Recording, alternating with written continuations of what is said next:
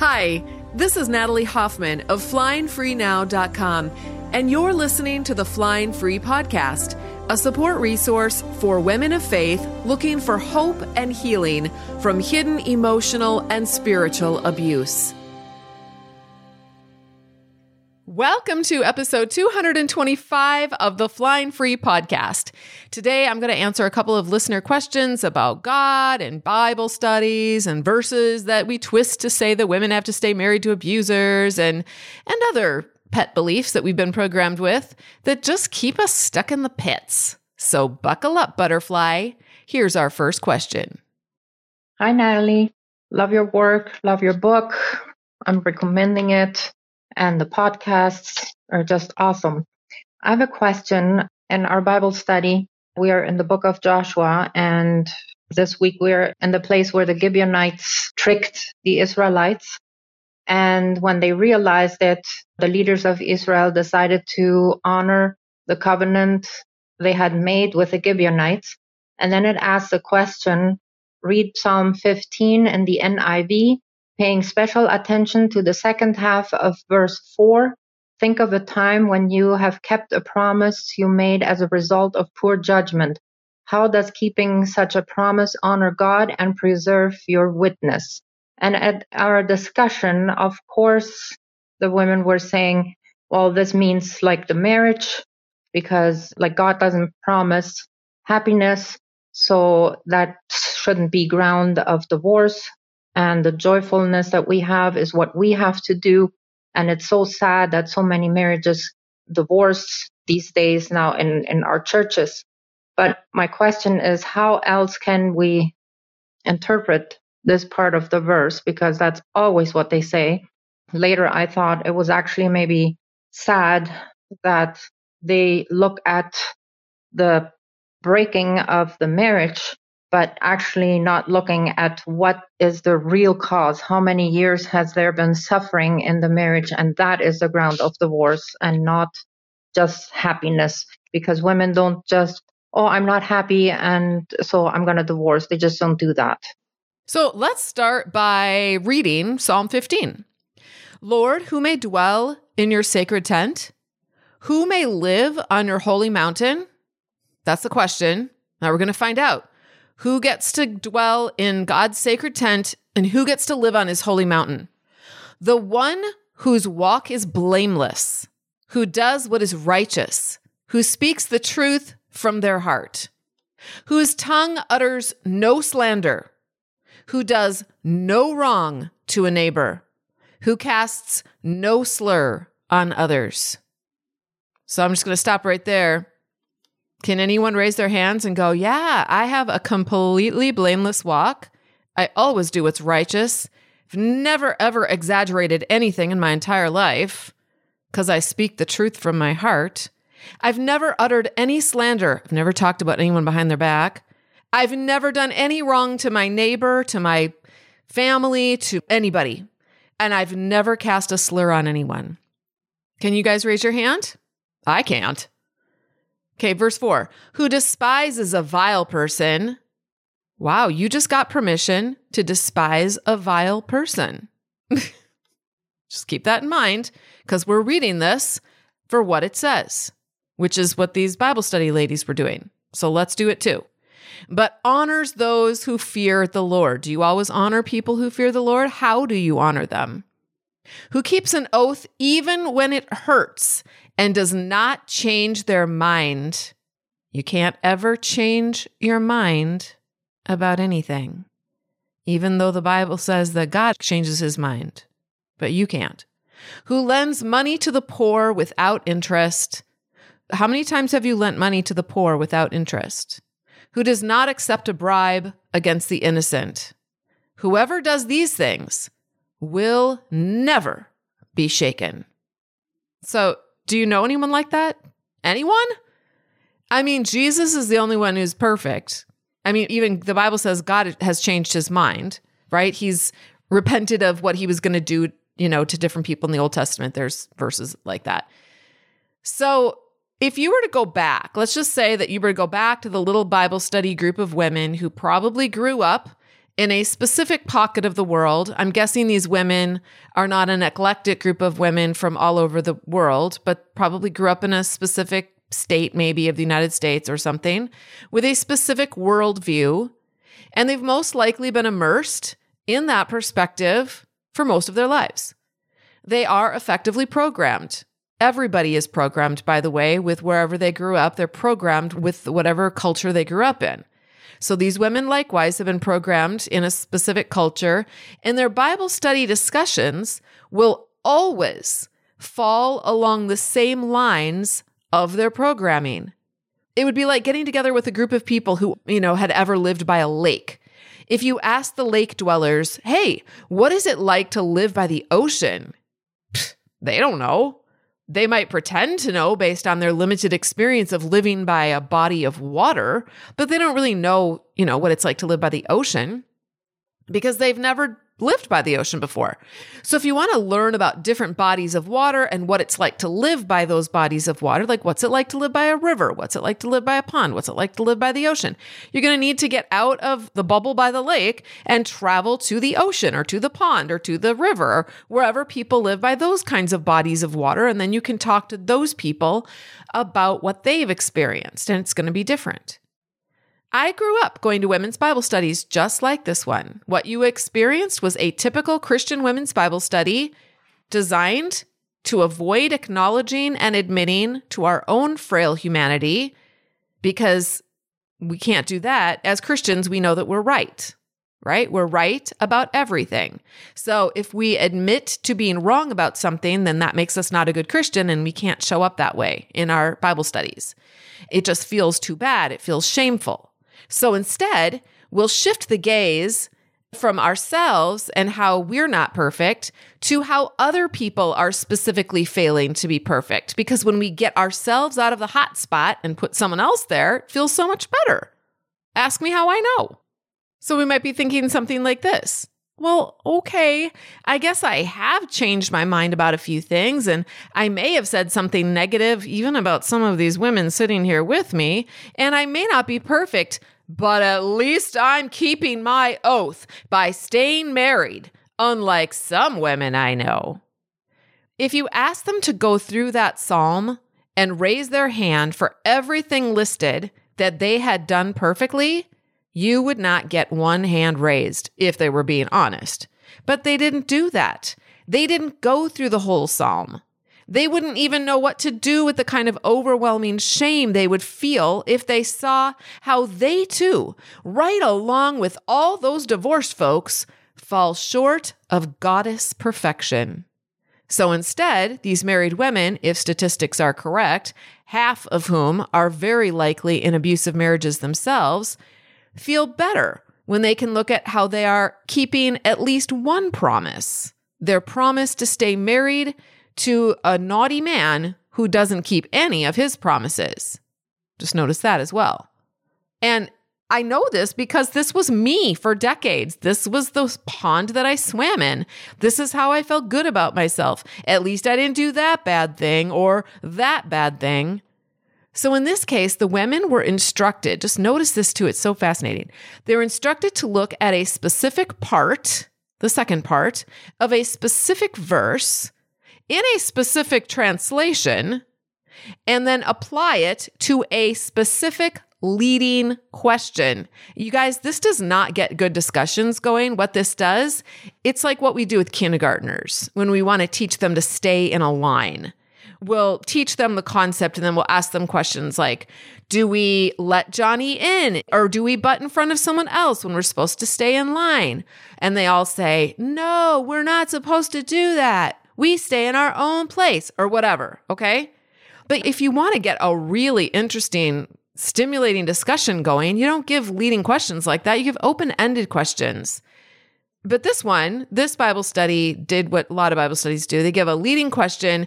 It's designed to get a specific discussion going. It's not even a discussion, like I said, it's just a specific answer stated that serves as a tool to further suppress any dissension or argument or discussion about staying in an oppressive marriage or even in an oppressive religious environment.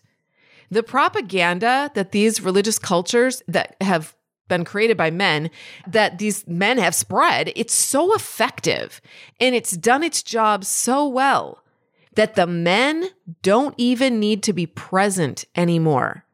The women are so thoroughly brainwashed and effectively taught that they are now passing on this propaganda all by themselves. No men necessary.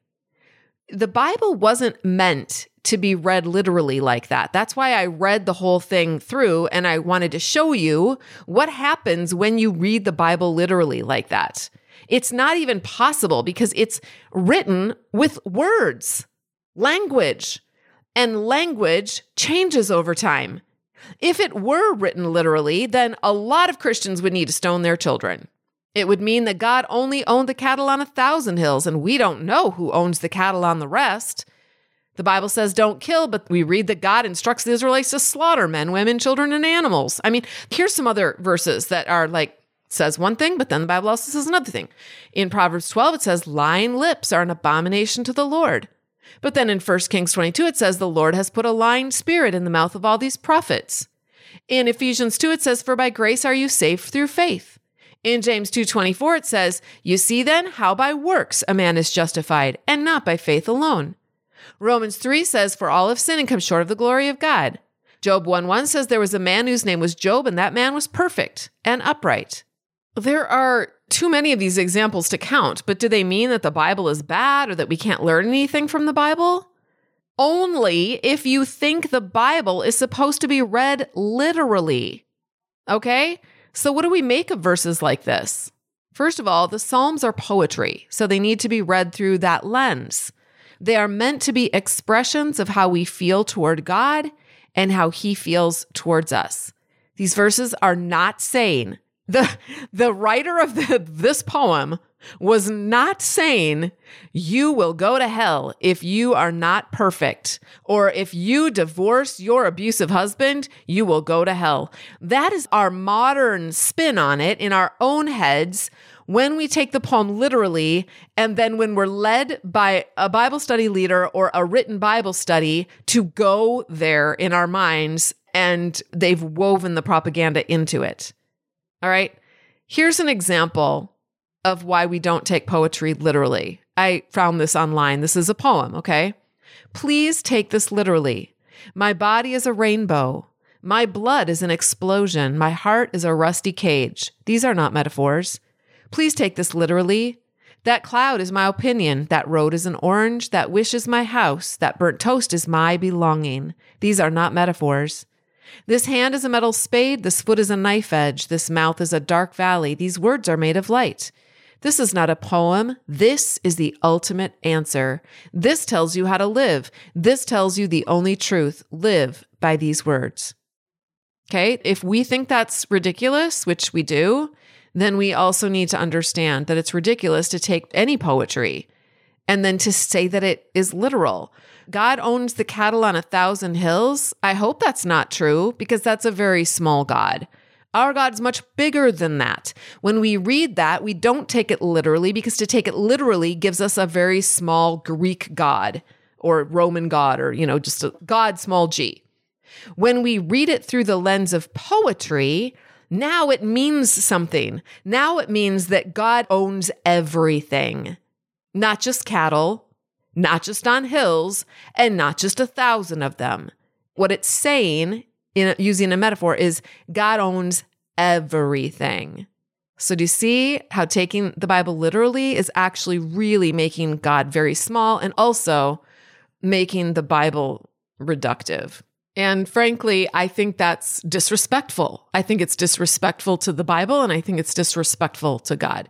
All right, I'm going to read Psalm 15 again. And this time, I want you to think about it through the lens of poetry and see if you can get a deeper and richer and bigger meaning out of it than don't get divorced or you go to hell, which is really a big stretch. Lord, who may dwell in your sacred tent? Who may live on your holy mountain? The one whose walk is blameless, who does what is righteous, who speaks the truth from their heart, whose tongue utters no slander, who does no wrong to a neighbor, who casts no slur on others, who despises a vile person but honors those who fear the Lord, who keeps an oath even when it hurts and does not change their mind, who lends money to the poor without interest, who does not accept a bribe against the innocent. Whoever does these things will never be shaken. Now, to me, this psalm is describing someone whose heart is toward the Lord and loves to do what is right by other people. They are a person of compassion, generosity, faithfulness, trustworthiness, and truth. Even though, no matter who they are, if they're human, they will not be able to do all these things perfectly. But the one who does these things and lives their life with this bent is going to be one that honors God. That's what this is saying. So let's just think about this for a minute. If you look at a woman in an abusive marriage who has stayed and endured abuse for the sake of her family and has showed compassion, generosity, and faithfulness in her relationship, even while her husband has lied to her, lied about her, mistreated her, called her names, yelled at her, controlled her until she is shaken almost to death. And then she realizes, after several years, that she has actually been unkind and unfaithful and ungenerous towards a particular human being who desperately has needed her. And that person is herself. The way to stand and not be shaken is to offer honor, generosity, truth, and faithfulness to herself, and to call the abuser to accountability by leaving him if she is able to do so. I wonder how this world would be different if Christian women really did live by this psalm and rose up in strength and honor against abuse of all kinds. The psalm, notice that it says, despises a vile person. I love the book, The Woman They Could Not Silence. It's a story about Elizabeth Packard, who lived in the mid 1800s and fought for the rights of women not to be put into insane asylums just for having some opinions. This woman's abusive pastor husband would claim that she uttered slander against him when she protested the fact that he put her in the insane asylum. But who was doing wrong to his neighbor? Do you see how we must read the Bible from the lens of the loving heart of God, not from the lens of dogmatic, black and white, literal, honestly kindergarten thinking? One is for adults and the one, other one is for children who can only children can only understand. Do this, don't do that. So that's why we need to teach children that way at first, but hopefully as we grow up, we are striving to mature beyond that. Thank you for the opportunity to share. Before Flying Free Sisterhood, I always thought, for one, I was crazy and I had no connection. I felt like I was on a deserted island and I was the only one in the world that was going through what I was going through. My feelings were hopeless. I was depressed. I felt like I was in a hole that I could not dig out. I had no connection. Since joining Flying Free Sisterhood, I actually have hope. I actually have connection. There are so many other women going through exactly what I'm going through. And for me, it was the connection to be able to connect with people that know how I feel. And I'm learning so much in such a short time. I've been with the program only a month and I am so excited for the future. I have hope now that I didn't have before. So I want to thank this woman for leaving that review. She was reviewing the Flying Free Sisterhood program. You can learn more about that by going to joinflyingfree.com. There is an application process to get in, mainly so that we keep everyone safe. But if you're interested in learning more about that, I am going to actually talk a little bit about it in my answer to this next question. So you'll see how it relates, but let's listen to the question first. I've been married 32 years. I can't make myself do what I need to do. I know what kind of relationship I'm in. My husband is a narcissist. I've left him four times, but the guilt overwhelms me and I can't do it because I know how much he's hurting. I've always come back like in a day. I do love him, but I'm just, I'm a follower. And from what he said, there's a reason in how I was raised. I was raised by just my mom. My dad was not in the picture. I don't have any childhood memories. I've seen many counselors through the years, a couple Christian ones, who have said exactly what he said, you know, that I cannot leave. Was up to me to marry him. Anyway, we've been married 32 years, my second marriage. I have never been able to be me. It's always been who he thinks I should be as a Christian. And that's my problem is the, the fear of God punishing me for anything I do. And so I have never been able to just be who I want to be. So I appreciate that you left this question. What you're expressing is the quintessential expression of a survivor in an abusive relationship who would really like to be who she is, but who is not able to do that in an abusive relationship. And that is you are the person that I am passionately interested in helping. Okay. Now, the things that you've shared here in this question, they tell me what your programming is. Our programming is what we believe in. Our programming creates the feelings in our bodies, and then our feelings dictate our choices in life. So when you think the thought, I should go back and manage my adult husband's feelings, you know, you mentioned that you left four times, but then a day later you'd go back. That's probably some version of that thought is going through your mind. That's when you feel guilty. That thought creates a feeling of guilt in your body. And then that guilt in your body drives you to make the decision to go back and do exactly that, try to manage his feelings. But that belief that you are responsible for managing his emotions, that's what's actually driving that emotion of guilt. If you believed something different about relationships between two adults, then you would feel different things in your body and then you'd make different choices. Okay. So here's what you told me you believe. And this might sound like really stark to you, but it is. Sometimes when we really come face to face with what we believe and we really look at our programming, it can be very jolting. So hang on. Okay. This could be triggering for some people, but number one, you believe that you are responsible for the emotions and well being of an abuser.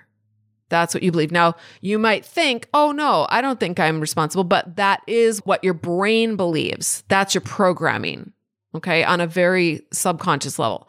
Number two, you believe that you are not responsible for the emotions and well being of yourself, okay? I know you're probably thinking, no, that's not true. I totally think I'm responsible. In fact, I feel so bad because I don't manage my emotions well or whatever. Those are all things that I felt and believed. Okay. But I didn't take responsibility for myself because I was too busy taking responsibility for my abusive husband. And the reason that that was the case is because I believed that my responsibility lied not with taking responsibility for myself, but with taking responsibility for my husband's emotions. Number three, you believe that counselors have credibility to make decisions for your life and to tell you what is right or wrong for you. Now, you mentioned that you have had several counselors, and you, I think you only said two of them were Christians, but no licensed counselor that is experienced or skilled is going to tell their client what is right or wrong for them or tell them what to do. Like you have to stay. no counselor would do that. So I don't know where, you know, what pool of people that you're finding your therapists from, but I would definitely check out a different pool. Sometimes you can get good referrals just by talking to other people who have been seeing people in your area and you can find out from them. But for sure, if you're going to a Bible counselor, you didn't specify, but Bible counselors, those are not licensed therapists. All right. And they are going to tell you, they've usually been trained in a specific theology and they will tell you to stay. Most of them will. So you need to be really careful. And I do have a podcast episode and some other information about that on my website. So here's the problem though. Back to number three, you're giving these people credibility you're thinking, well, it's kind of like what we do when we're kids. We think, well, my mom and dad said that, so it must be true because they're my mom and dad. And how do I know? I'm just a kid, right? And we are just a kid and we don't really know. But when we're adults, we don't have to give everyone credibility. You don't have to give someone credibility just because they make more money than you, because they have a degree and you don't, or they have a better degree, or because they have more years of college, or because they drive a better car or because they live in a better neighborhood or because they're a man and not a woman or because they're a leader in the church. Just because people have made achievements or whatever doesn't mean that you should just automatically give them credibility and trust. We give credibility and trust to people who have earned that over time in our lives. But what I see people doing is they're like, well, my counselor said this or my pastor said this, so therefore it's true. And they must know. Absolutely not. Absolutely not. They do not know what is best for you. You actually have the answers deep inside of yourself, but there's so much smoke and mirrors that are causing you to not be able to see clearly what those decisions and what that wisdom is for yourself. So we need to clear that away first. Again, this is what we do in the program. We work through some of these faulty beliefs that we've had that are really wreaking havoc in our lives. So, number four, another thing that you believe is you don't believe that you have credibility to make decisions for your own life. You're just like, I just, you know, I'm just little old me. And so, what do I know? I can't make a decision for my life. I'll probably make a wrong choice. I'm not a good person, or I'm not a smart person, or I'm not a wise person. And so, you're not giving yourself credibility. And then number five, you believe that God is abusive and petulant. You really do. I hate to say it. You might be thinking, no, I don't believe any of those things, but I promise you do. Because our lives always reveal what we believe deep down. Our words do not reveal what we believe, our lives reveal what we believe. The only way that you're ever going to be free is to change what you believe. Our brains when they're left unmanaged, they always do three things. Always across the board. If you are a human being and you're not managing your brain, your brain is going to do three things. Number one, it's always going to move you towards what's easiest and has the least resistance. It does not like to change. Number two, your brain is always going to move you towards what feels good right now. That's what our brain wants. What's going to make me feel good now? And then number three, our brain, when it's unmanaged, it's always going to seek to avoid anything that's unpleasant or uncomfortable or painful.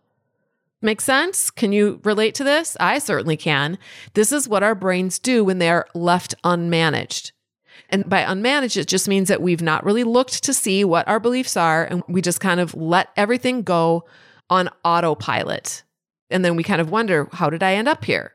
Well, it's because we've kind of gone on autopilot. We've kind of let our brains do whatever our brains want to do. And our brains are trying to keep us safe. They're not doing bad things. It's just that our brains don't always know exactly what is really going on.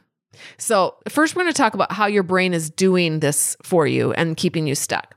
So, let's look at the first one. Our brain moves us toward what is easiest and has the least resistance. So, what is always the easiest and has the least resistance is anything that just keeps us on the same path, just keep us doing the same things. So the brain dislikes change, it wants to keep its programming.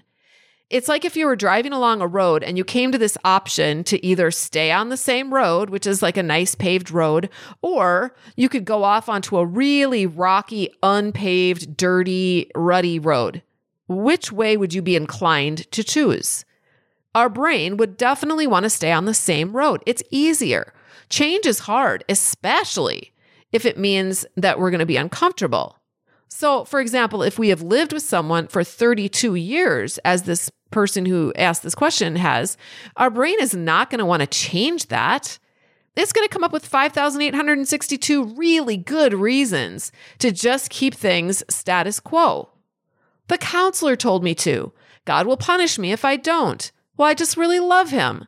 I am a follower. He will feel bad. Do you see this? This woman's brain offered so many reasons for her to stay.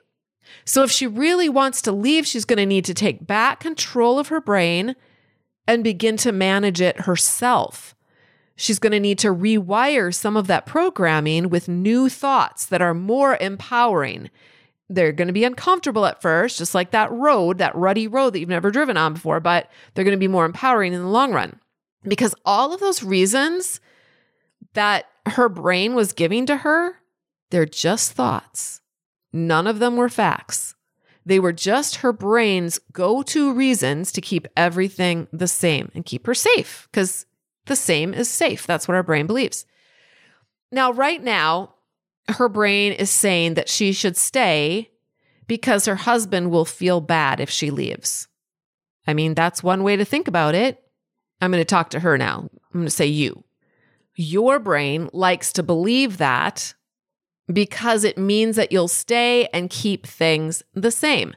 But here's another way of thinking about it. What if you should leave? Because the woman who has your name will feel bad if you stay.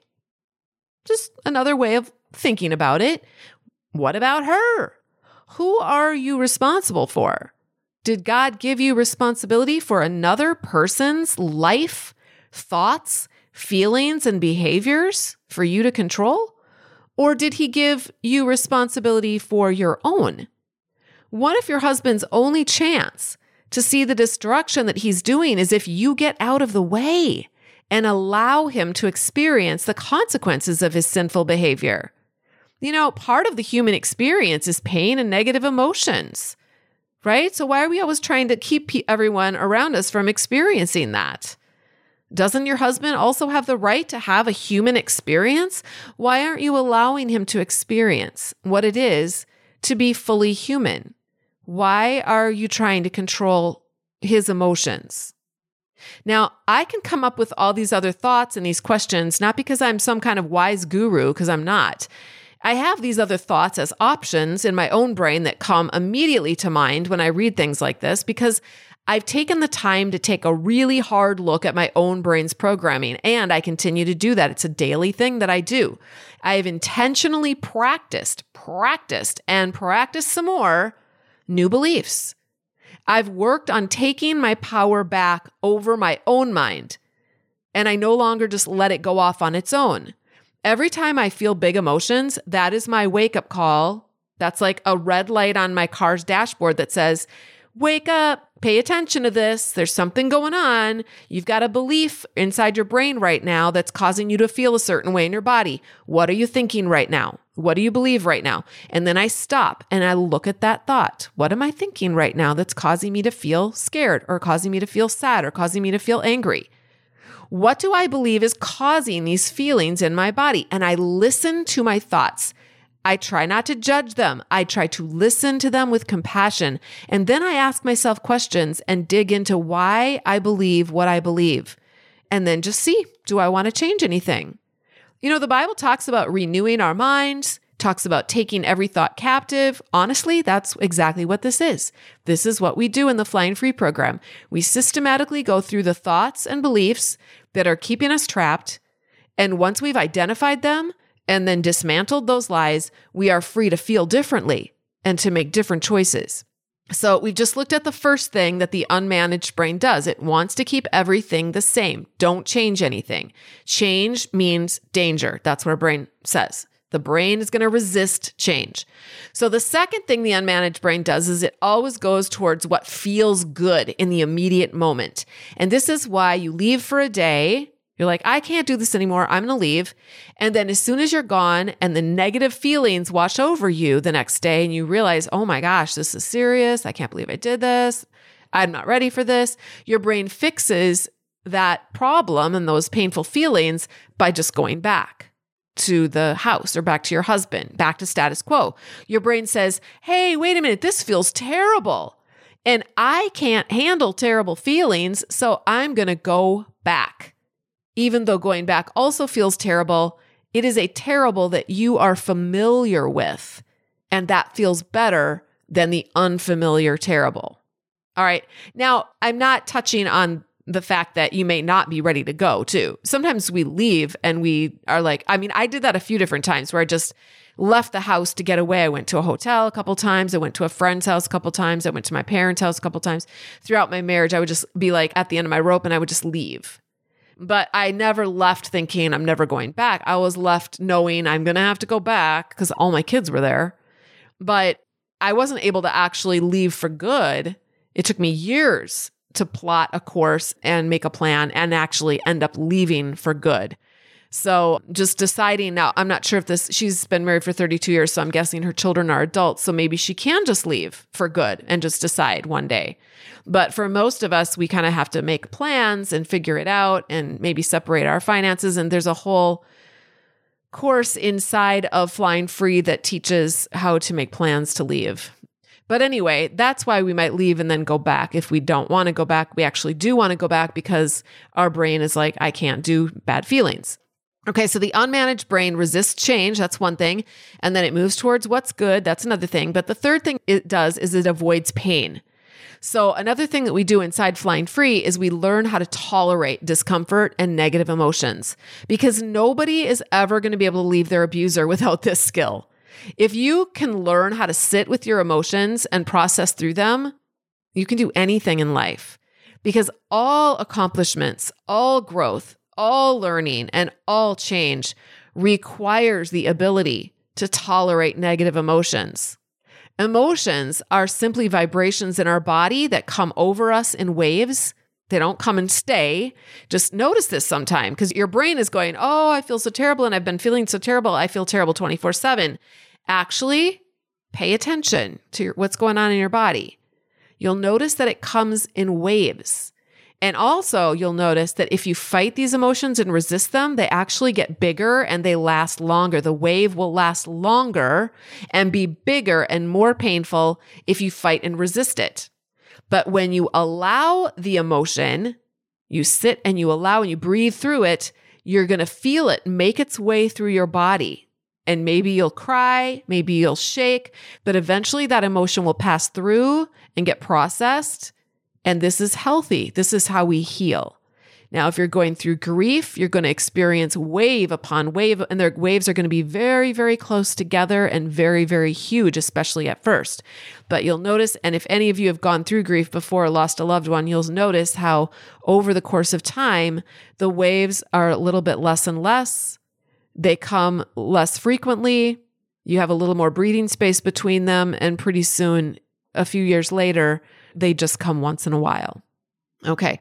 So this listener who asked the question mentioned that she believes that God is going to punish her if she leaves her abuser. So I would get really specific with my brain about this and say, what do I believe God will actually do to me if I leave? And then write down your list of things. I'm a big believer in writing things down. Writing engages your brain on several different levels because you're using your body, you're using your eyes, you're using your hands, you've got the tactile feeling of the paper, you have to think and use your brain when you're writing words. You're using right and left side of your brain. And so writing helps you process things. It's very effective.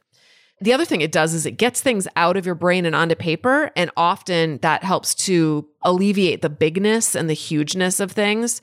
And it's a great way of processing. So write down your list of things that you believe that God is going to do to you if you leave. Maybe you think he's going to take all your money away and you'll live in the streets. Maybe you think that he's going to take your children away.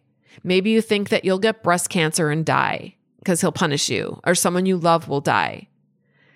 Now, when you stop and think about it, by the way, those are all things that I thought was going to happen to me if I left my husband.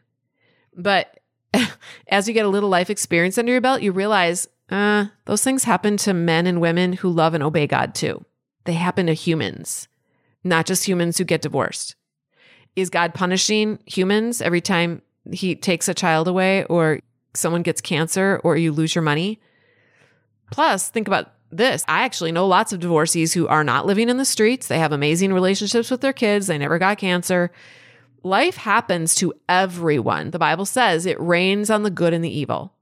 And sometimes life is good and sometimes it's not so much.